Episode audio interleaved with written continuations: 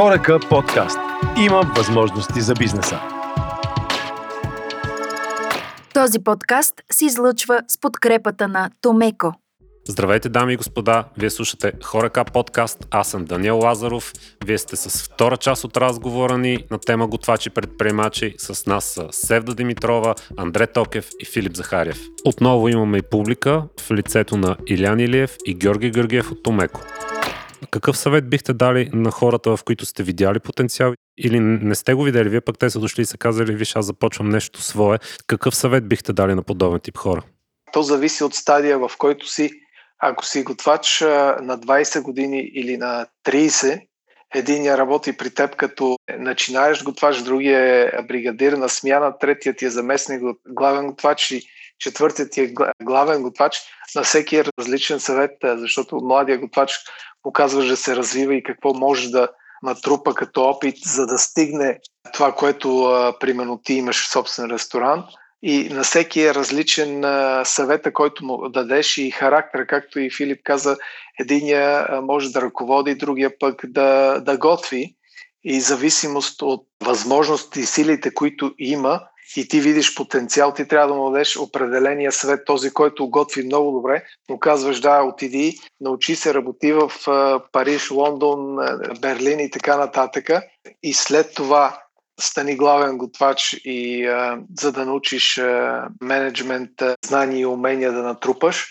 Другия, който пък умее да организира, му казваш, ти трябва да наблегнеш на тези, тези неща, трябва първо да почнеш не да отидеш директно в Лондон, ами първо трябва да се научиш да готвиш. Може да организираш, обаче ти трябва да почнеш отново от нулата да, да се научиш добре да готвиш. Така че, според мен, съвети са много различни от а, потенциалите на хората, които показват. Така че е индивидуално. Но е хубаво да се мотивират и едните, които са почват от помощник готвач и от тези, които са до главен готвач, за да може наистина професията ни да се развива добре. Трудно е в този момент. Много а, млади хора се отказват от тази професия, защото тя не може да се прави от хоум офис. То наистина е, трябва да ти е хоби, трябва да ти е работа, трябва да ти е живота това нещо, за да наистина да ти прави удоволствие и да не се замисляш за часовете. Но трябва да помислим и върху това и може би преди години имаше един колега в Париж, който работеше 4 дни и 3 дни почиваше. Дали това не е формула, която може да, да създадем нови хора, които млади хора е, да работят при нас 4 дни, 3 дни да почиват и ние да работиме 4 дни, но това трябва и гостите и клиентите, които ни посещават и, и финансово всичко да може да направим комбинации и да работиме върху тези нови начини на работа, за да всички страни да имат интерес нещата да се случват а, по този начин. Не е лесно в момента. Като цяло аз избягвам да давам съвети на когото и да било, за каквото и да, да е. По-скоро хората, които решават да предприемат тази крачка и да, да имат нещо свое, единственото, което бих им казала е да не изневеряват на себе си това, което вярваш, да не се отклоняваш от, от, от това, колкото и налудничево за други хора да изглежда то и да не се наценяват. Може да ти изгрее изключително лоша шега. Просто да се следват а, техните мечти. Никой няма да им го вземе това, така или иначе. Но не е добре нали, да се самозабравяш или да, да се повярваш твърде много. Тук идва една съвсем друга тема на разговор, която няма. Не знам дали да я открехваме изобщо. Нали, има един друг тип готвачи, които чакат някой да им отвори ресторант което нали, не знам дали искате изобщо да го коментираме в момента. Тоест, ако ти си собственик на ресторант, най-вероятно трябва да имаш а, топките. Като казваш, това е мой ресторант, е там да си изработил и парите, които имаш за, за него и да си сблъскал с... да си готов изобщо за цялото това нещо. Аз лично не разбирам хора, които чакат някой да ги спонсорира и да лепнат просто името си там, пък било той за кратко време или не. Тоест, когато искаш да имаш нещо свое, ти, ти го създаваш. И си носиш цялата отговорност след това. За всички решения и всички последствия. И всички радости, разбира се. Искам да попитам Филип, тъй като в момента в ресторант Уна работиш с много малък екип. По-лесно ли е с по-малък екип? По-лесно е, да. Определено е по-лесно. От тази гледна точка, че имаш по-малко хора, които да, да ръководиш и по-малко грижи съответно. И е по-лесно да направиш потен екип с по-малко хора, отколкото с по-голям екип, защото в по-големите кухни винаги ще се намери един да е, винаги има една скатавка, винаги има един човек, който ще създава интрижки и в малки екип това е много по-лесно да се елиминира.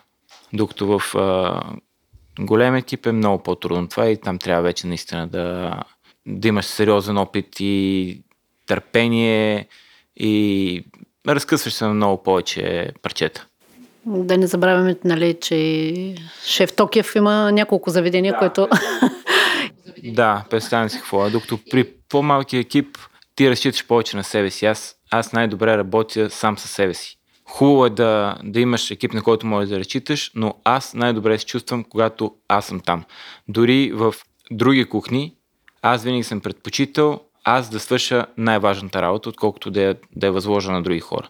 Ако не съм там, аз притеснявам. Колкото и да вярвам на екипа си, за мен притеснението винаги го има. Аз, както казах, аз живея с това нещо и на мен това е копирало съзнанието на 24 часа. Когато аз съм там и знам, че мога да разчитам само на себе си и на по-малко хора, на мен е доста по-спокойно.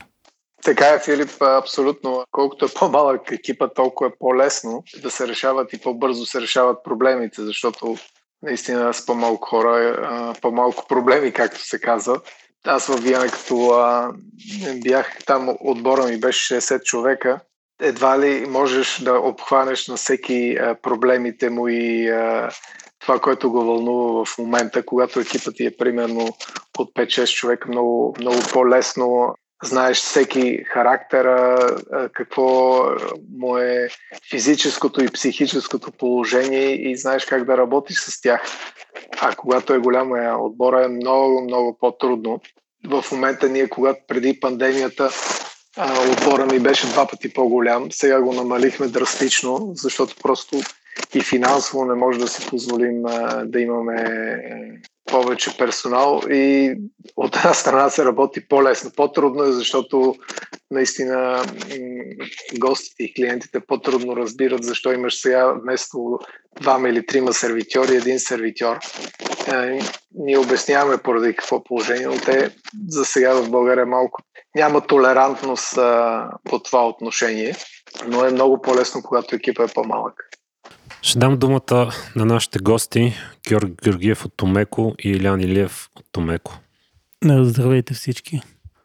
Аз съм любопитен чисто като предприемач, понеже знам, че за един предприемач е твърде важно за съществуването на бизнеса му да може да делегира максимално много права и задължения на екипа, така че да може да се увеличи обема от свършената работа, тъй като да готвиш все пак а, творческа дейност. Как а, става делегирането на такъв тип права? Доколкото разбрах, Филип не иска да ги делегира, защото се притеснява като всеки предприемач, че няма да бъде свършено както трябва.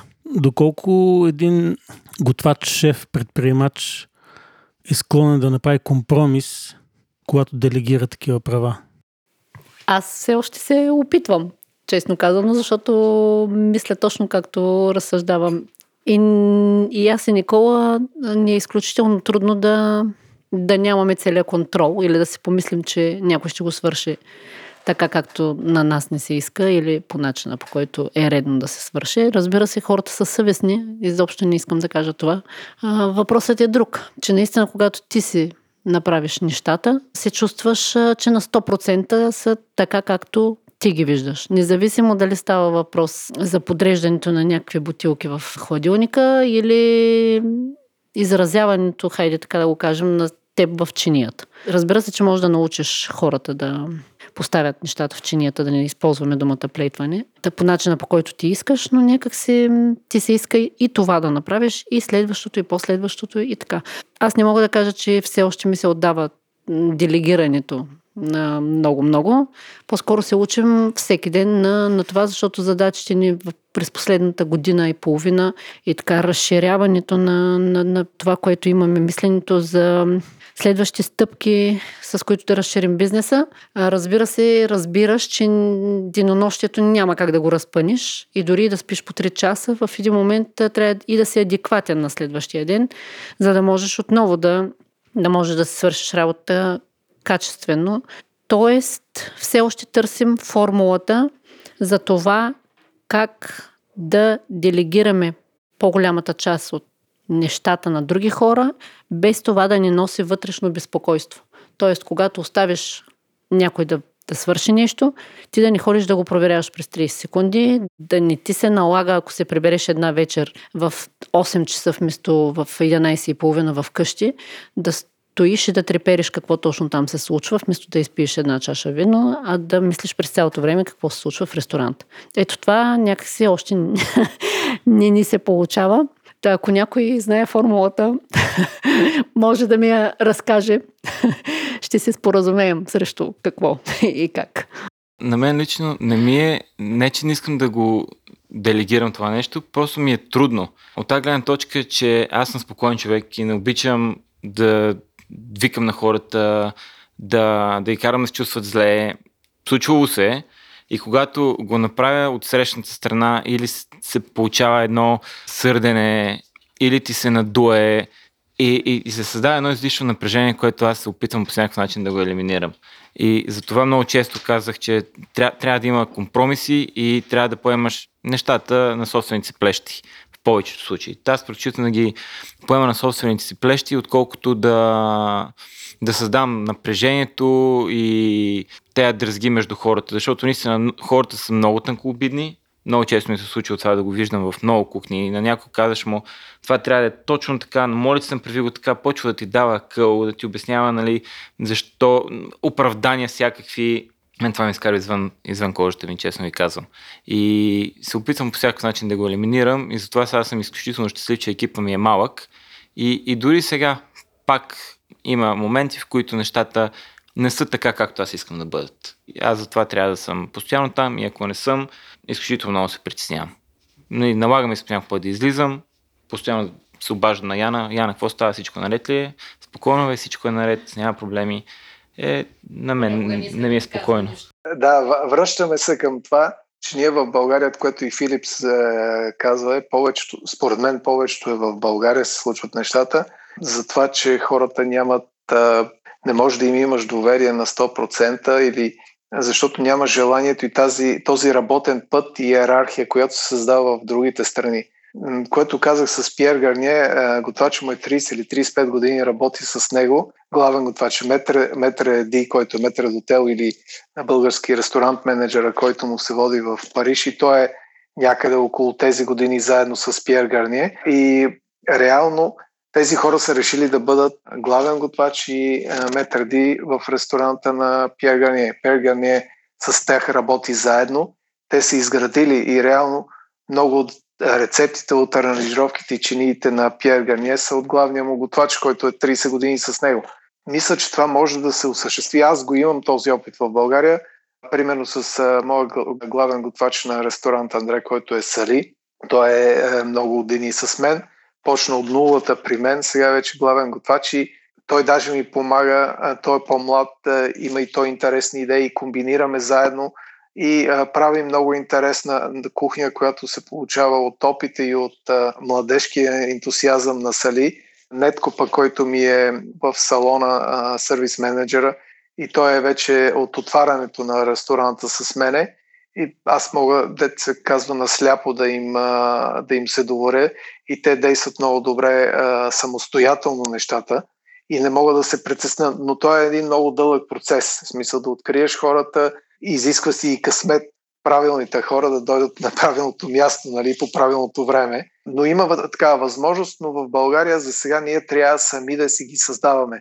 На Запада има много а, създадени такива кадри, както Примерно Филип е работил в, на много места в Европа. Той като главен готвач вече е готов да поеме позицията на главен готвач. Той се е направил собственик. Но иначе ние е трудно в България просто още тази, този работен път, изменяване и създаване на високо квалифицирани кадри все още ни липсва. Защото, както и Сев да каза, някой си идва да... По-голямата част, даже не някои ми, да кажем 90-95% от готвачите в България, те идват само за надницата и друго не ги вълнува. На Запада е по-различно. В смисъл има голяма част, които ходят за надница да работят, но имаш много голяма част, които работят за кулинарното изкуство, за това да постигнат нещо в професията. И когато го имаш този мотор, че повечето готвачи искат да постигат нещо в професията, те като дойдат в теб, те са съпричастни в, в твоя отбор и те искат да постигнат с твоя отбор много неща. И реално като имаш много такива готвачи, които искат да постигат и да се развиват нагоре, ти реално тогава можеш и да, да правиш висококачествена храна и а, кулинарно изкуство, защото ти можеш да разчиташ на тези хора на 100%. И тогава, разбира се, може спокойно този твой отбор, който ти си създал, той да работи и, и ти да делегираш. Пак има процес, който трябва да се борим и да го развием, за да можем наистина да делегираме и да дори в по-големи фирми има, където са в други професии говоря, където се делегира. Нали? Това е едно от основните неща, за да се развиеш ти.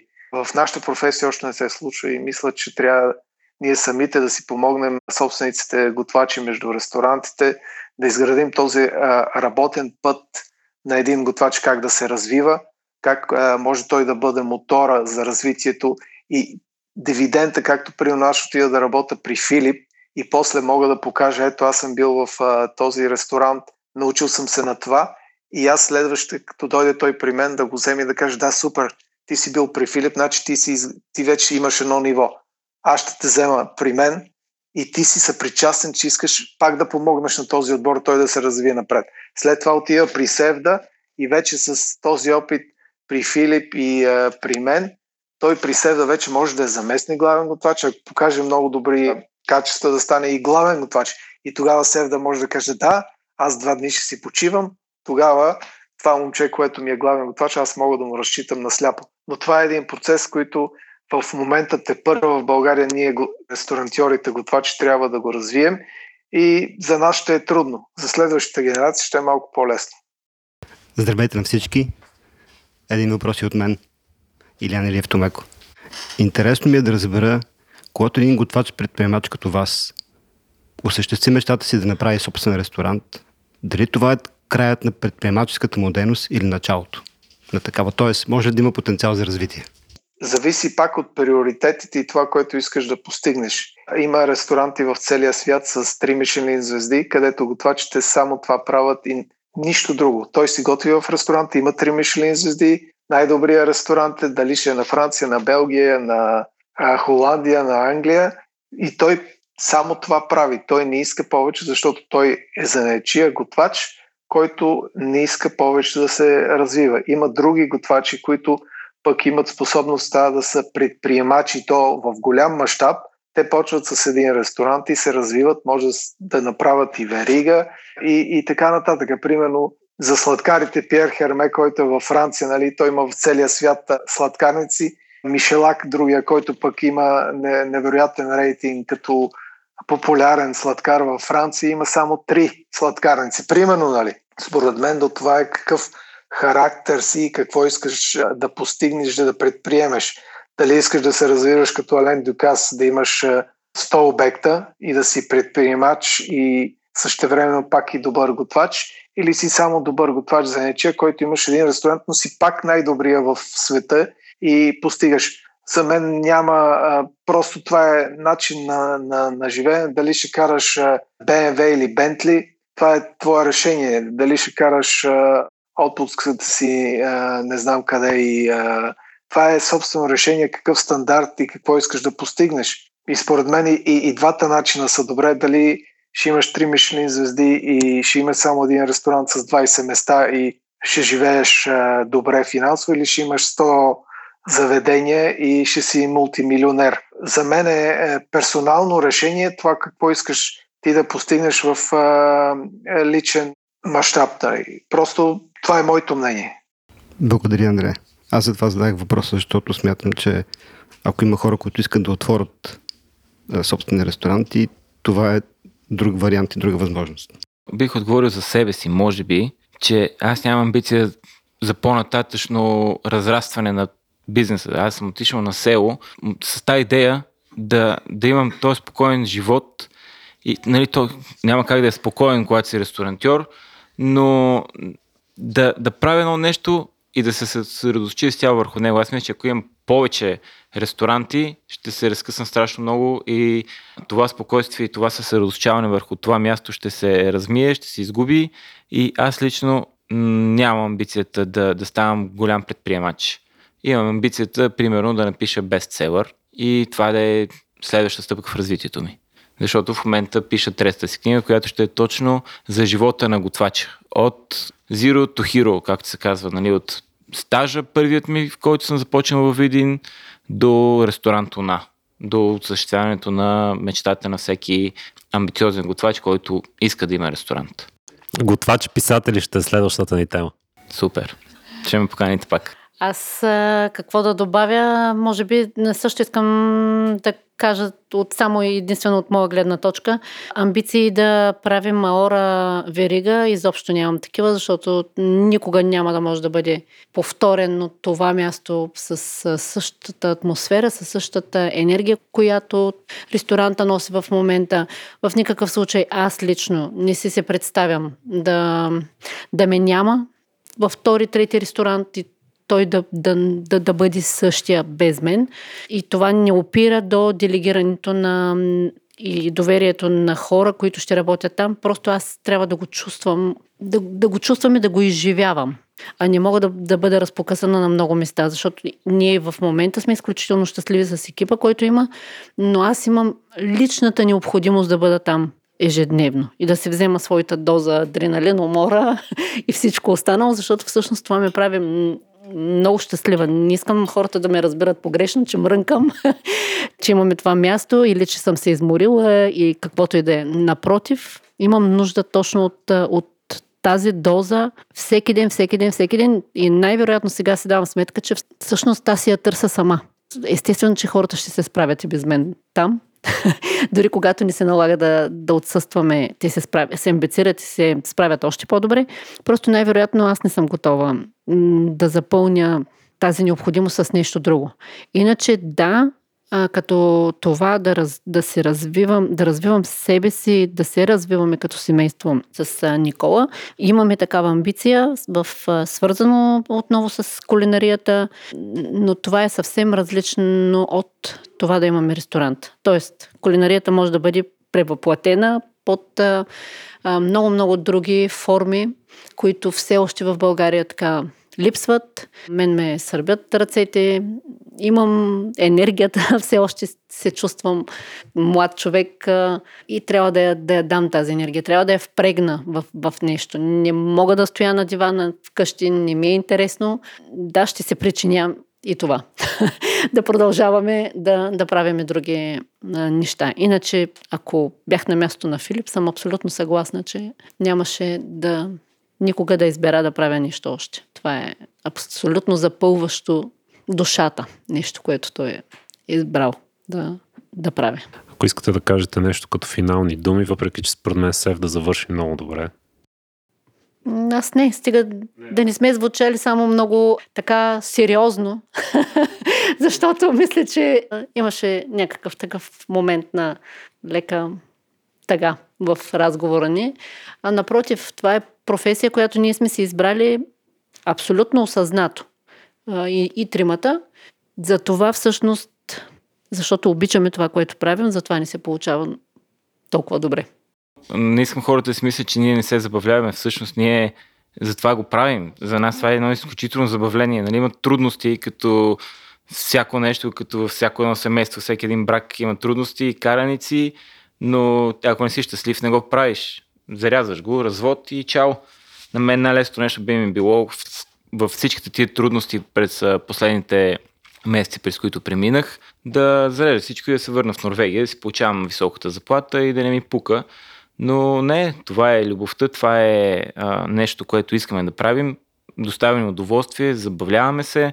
Няма нищо по-хубаво това да излезеш, гостите да са усмихнати, да ти задават хиляди въпроси, те засипват с комплименти, колкото и да сме скромни, всеки обича комплиментите и за това го правим. За да доставим удоволствие на себе си и на останалите. Така че не се притесняйте, не е толкова страшно. Аз дори мисля, че няма нищо лошо в а, комплиментите на хората. В крайна сметка, то, това ни е единственото удовлетворение в края на работния а, ден и най-висока, най-високото признание, което можем да, да имаме. Плюс това аз често си мисля, че да имаш ресторант е може би както а, артистите получават своите аплодисменти на сцената, независимо дали са в цирка, в театъра и така нататък. Те живеят заради тези аплодисменти, то не за да хранят егото си, а за, за да знаят, че са свършили нещо достойно в деня си. И по същия начин е с нас. Когато видиш хората усмихнати в ресторанта и щастливи, това е нещото, което те кара да се чувстваш Абе, супер беше и този ден. Труден, но беше супер. Нашия ресторант е мъничък, ние сме с 12 места и щастието, когато последните гости тръгнат усмихнати и затвориш вратата за тях, да, да си кажеш, па го направихме, беше страхотен ден, перфектен сервис, перфектно беше всичко и започна да си чистиш вече ресторанта и кухнята, надуваш си музиката, преди това една тишина е била, примерно в кухнята с съсредоточаване и после цялото това напрежение и сериозност излиза, идва на него място едно отпускане, вече не ти се изпи, прибираш се, лягаш си в 3 през нощта, 4, ставаш сутринта, зареден вече за новия ден и така това е един цикъл, който, който всъщност е прекрасен. Аз съм пристрастен към това нещо. Е, тримата смете. Аз наистина това, което казахте е най-хубавото и наистина ние живееме за това възнаграждение от хубавите комплименти, които гости, нашите гости ще направят след като е приключила вечерата и това ни за тази дрога ние работим и за този адреналин, който а, ни създават гостите, а и предизвикателството да правиш а, всеки ден а, уникати в чинията. На мен това ми е най-голямото удоволствие, защото аз мога една, една, едно ястие да го правя хиляда пъти или един сандвич хиляда пъти, но аз го правя всеки път като един уникат. За мен всяка, всяко ястие и всяка чиния си е уникат и е това е удоволствието в професията. Слушайте ни в каналите ни в Spotify, Apple Podcast и на сайта ни horekapodcast.site. До чуване и до следващия епизод. Този подкаст се излъчва с подкрепата на Томеко. Хорека подкаст. Има възможности за бизнеса.